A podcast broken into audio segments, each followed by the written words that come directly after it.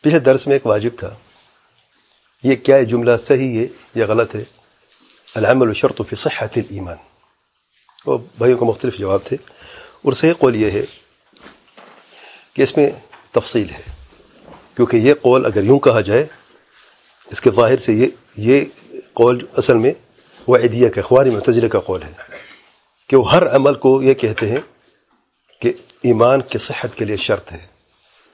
لیکن رسول جماعت کے نزدیک اعمال کے دو قسمیں ہیں۔ بعض ایسے اعمال ہیں جن کے بغیر ایمان باقی نہیں رہتا، اور بعض ایسے اعمال ہیں جن کے بغیر ایمان باقی رہتا ہے، لیکن ایمان میں کمی ہوتی ہے۔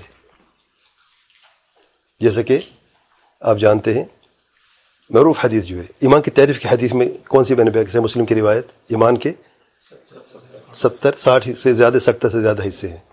سب بلند حصہ کیا قول لا الہ الا اللہ سب سے پس حصہ کون سا ہے مطلب الأضع الطریق والحیاء شعبت من الایمان اب اس میں دیکھیں بعض ایسے حصے ہیں ایمان کے جن کے بغیر ایمان ختم ہو جائے کلمہ توحید ہے عمل ہے کہ نہیں توحید عمل ہے کہ نہیں اب جو شرک ارتکاب کرتا ہے توحید کو ختم کر دیتا ہے، کیا اس کا ایمان باقی رہتا ہے؟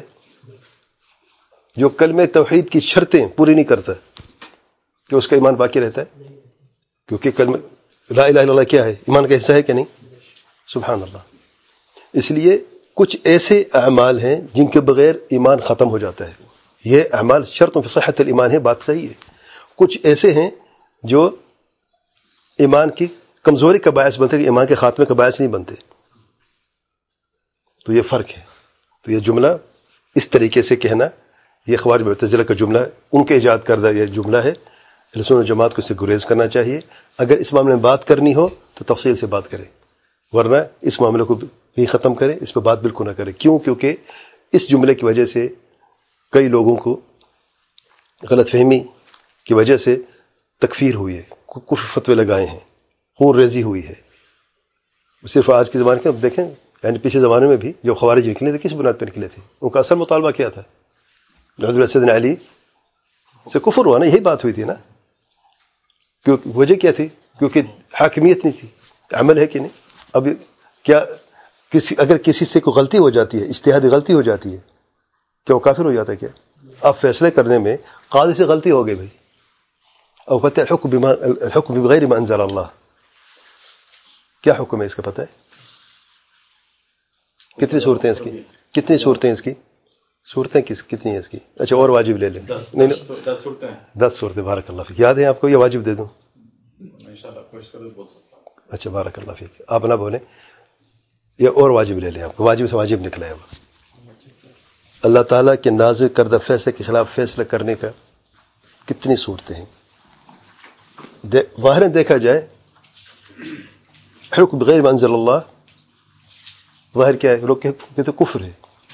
صورت معاہدہ میں کیا آیا ہے؟ تین آیات ہیں ملتی جلتی ہیں۔ سبحان اللہ۔ کافرون بھی آیا ہے۔ فاسقون ظالمون تین مختلف الفاظ ہیں۔ میں نے ہنٹ آپ کو دے دیا ہے۔ اس میں دس صورتیں بھائی نے بتا دی ہنٹ آپ کو دس صورتوں کو میں نے دے دیا ہے۔ اب یہ دس صورتیں کون سی ہیں؟ اب دیکھیں دس لوگ ہیں۔ ان لوگوں نے اللہ تعالیٰ کے نازک کردہ فیصلے کے خلاف فیصلہ کیا ہے اور دسوں برابر نہیں ہیں۔ کوئی کافر ہے کوئی کافر نہیں ہے۔ مختلف صورتیں ہیں سبحان اللہ۔ تو یہ کون سی صورتیں ہیں؟ کون سی صورتیں ہیں؟ کفر اکبر کی ہیں؟ کون سی صورت جو کفر اکبر کی نہیں ہیں؟ اور ایک ایک صورت بڑی الگ سی صورت ہے۔ کہ آپ فیصلہ بھی کرتے ہیں، اس میں غلطی بھی ہوتی ہے، نافرمانی بھی ہوتی ہے، اس میں دگنا اجر نہیں، اس میں ایک اجر ملتا ہے۔ اس میں اجر بھی ملتا ہے۔ بہرحال میں نے آپ کو دے دیے۔ اب آسان ہو گیا نا۔ آدھا واجب تو میں نے کر دیا۔ آپ کو بس آپ نے اس کو یاد کر کے صرف نوٹ کرنا ہے۔ اگر تو یہ جملہ جو ہے، اس اعتبار سے کہنا درست نہیں ہے۔ اس جملے میں جب بھی آپ کسی ایمان کے بارے میں بات کریں تو تفصیل سے بات کریں تاکہ ایک تو معاملہ آسان ہو جائے گا، سننے والے کے لیے کوئی اشکال بھام نہیں ہوگا باقی، اور پھر فیصلہ کرنا بھی آسانی ہوگی اور کسی پہ ناجائز کوئی آپ فتویٰ نہیں لگا دیں گے۔ ٹھیک ہے، جہاں پھر خوارج اور جیسے خون ریزی ہوئی ہے، یہ منہج جو ہے دور حاضر میں بھی دواعش نے اسے اپنایا اور اور یہ جو بدعقیدہ لوگ ان لوگوں نے اپنایا ہے اور خون ریزی ہوئی امت میں، تو یہیں سے غلطی ہوتی ہے۔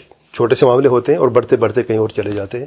طالب علم کو چاہیے کہ اچھی طرح اسے جیسے کہ ایک نا، اسلحہ کا استعمال کرنا۔ یہ علم بھی ایک اسلحہ ہے۔ ایک ہتھیار کی طرح۔ اگر اسے غلط استعمال کریں نقصان زیادہ ہوتا ہے۔ تو آپ کو پتہ ہونا چاہیے کہ اس کو کیسے استعمال کرنا اور کیسے اس پہ عمل کرنا ہے۔ واللہ علم